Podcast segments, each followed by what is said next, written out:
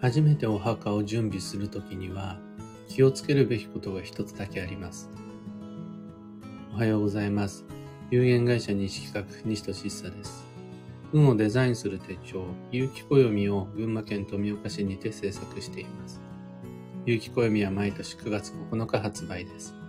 最新版のご注文を受けたまります。放送内容欄のリンクをご確認ください。で、このラジオでは毎朝10分の暦レッスンをお届けしています。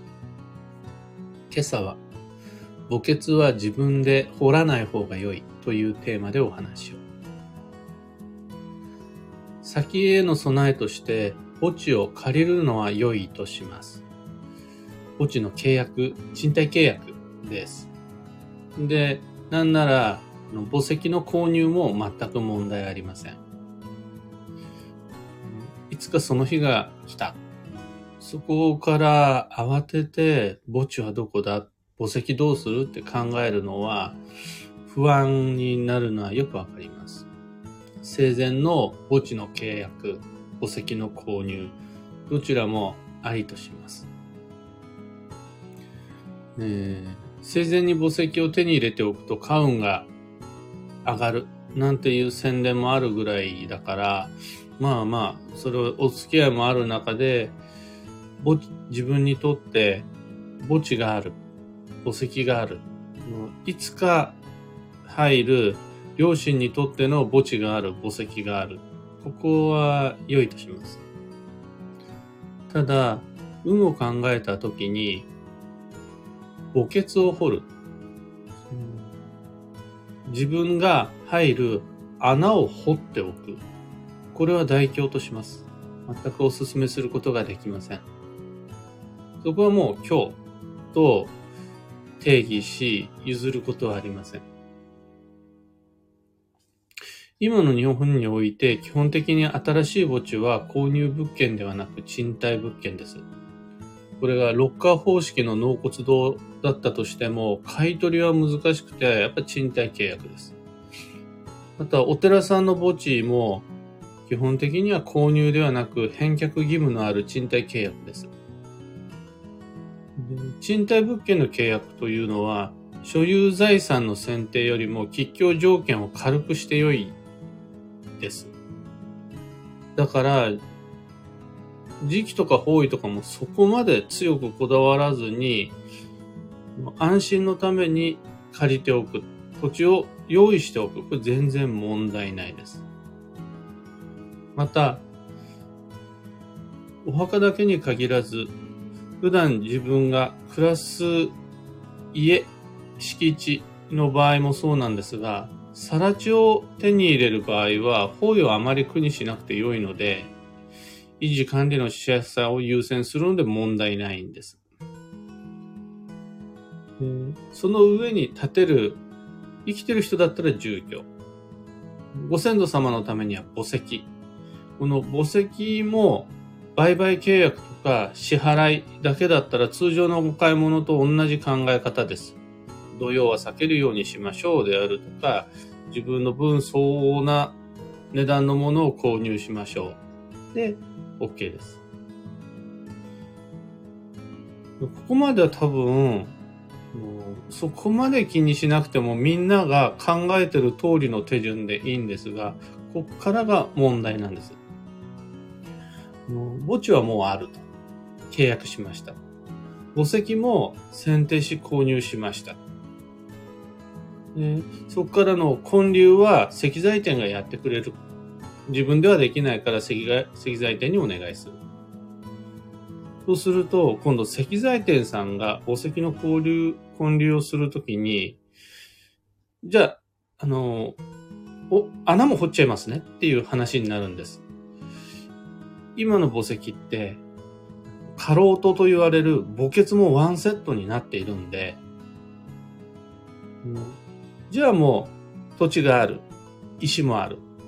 だから穴も掘りましょう。っていう話になってきます。で、それが運が悪いです。すごく。本来、そもそも基本的に墓地や墓石とは亡くなった、亡くなる当人、入る当人ではなく、自分が亡くなった後に残された家族が準備すべき設備です。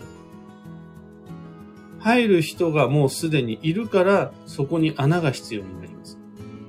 納骨堂も同じです。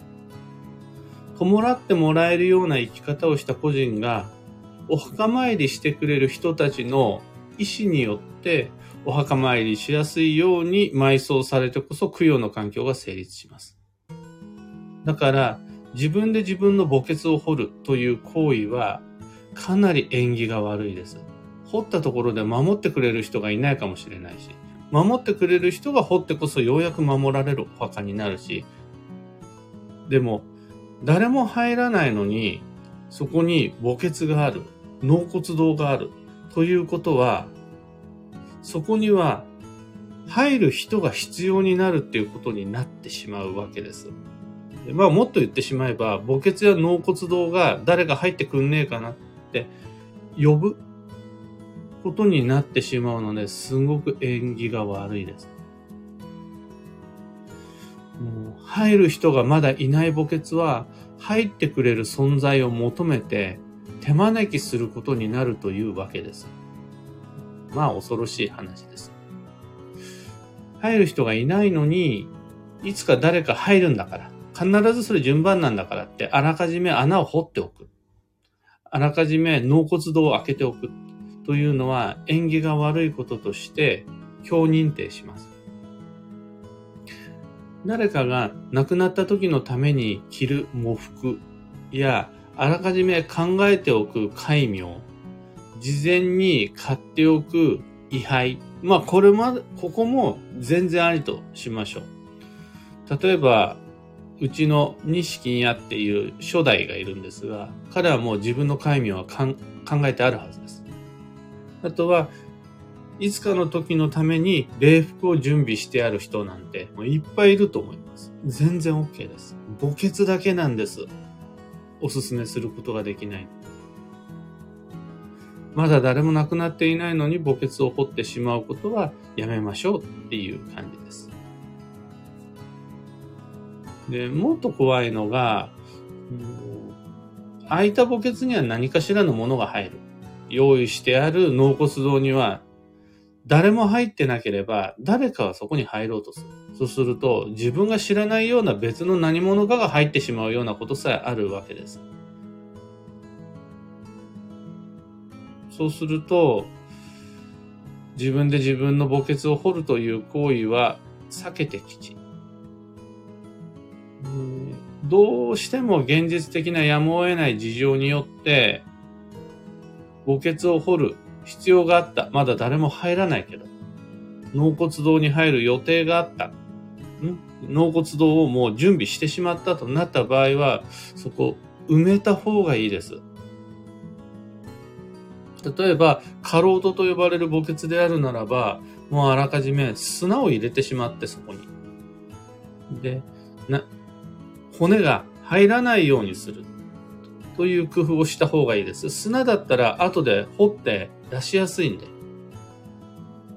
まだ向こう当分10年、20年と誰も入らない墓地と墓石がある。そしてそこには墓穴も掘ってある。ただ、何かが入ってしまわないように砂で埋めておきましたっていうことであるならば、心配はなくなります。納骨堂に関しては先に準備しちゃうという人は少ないんですが、もうあるっていう場合だったら何かしらの方法によってそこに骨壺が入らないようにする工夫をすることができれば心配ないです。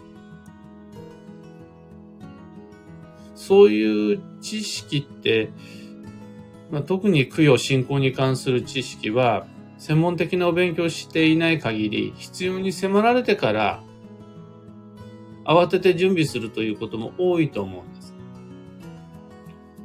でその中で知らないことが多いから、あ、そうなんだ、そうなんだって、まあ、墓石屋さんであるとか何かネットで仕入れた知識をそのまま使ってしまうっていうことは仕方がない、ある程度仕方がないのかなというふうに思うし、大体はみんな間違ったことは言ってないので、それに従っていろいろな物事を進めていくのは全然 OK だと思います。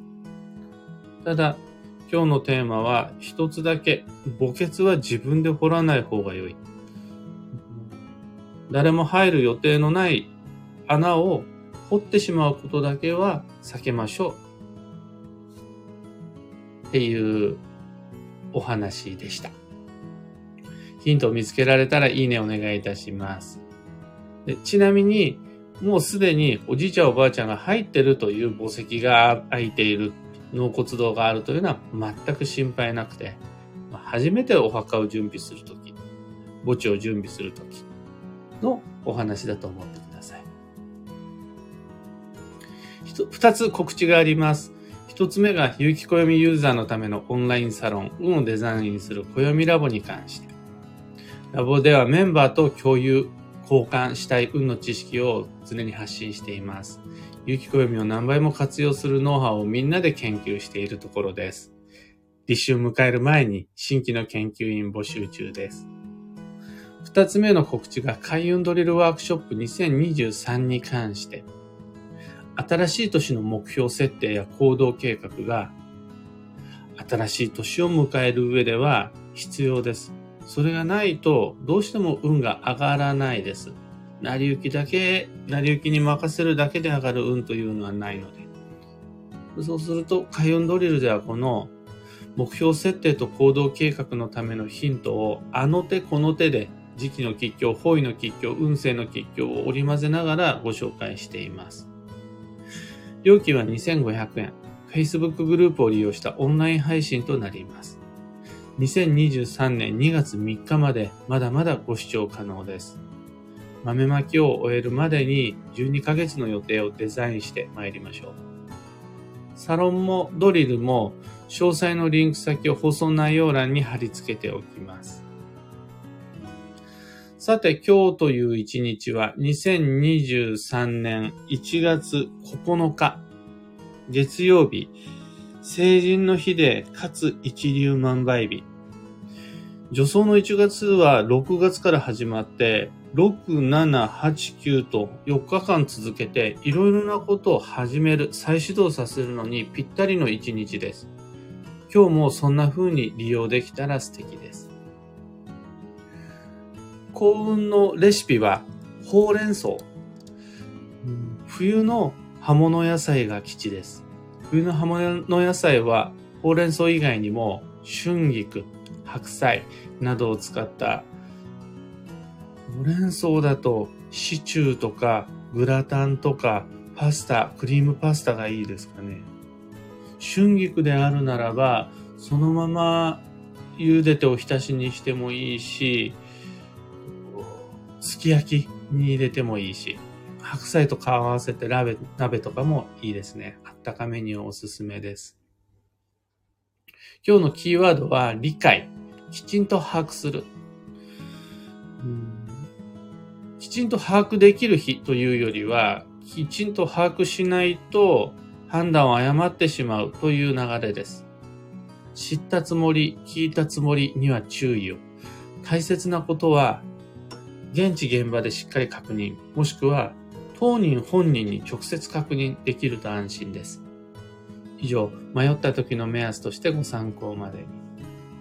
ところで、毎朝のスタンド FM から配信しているこのラジオ、Spotify や Amazon Music、Audible、YouTube、Apple Podcast などでもご聴取いただくことができます。普段使いのアプリの方でフォロー、チャンネル登録お願いいたします。それでは今日もできることをできるだけ、西企画西俊久でした。いってらっしゃい。石川さん、おはようございます。オペラさん、おはようございます。そちらは曇りですね。ひでみんさん、かよさん、エヌシャンティさん、キーボードさん、ちななおさん、おはようございます。きたさん、初めて知ることばかりでした。戒名を自分で用意しておくことができるというのが一番の驚きでした。もう戒名って法律ないから自由なんですよ。なんなら、あの、戒名つけなくても良いっていうところもあるぐらいです。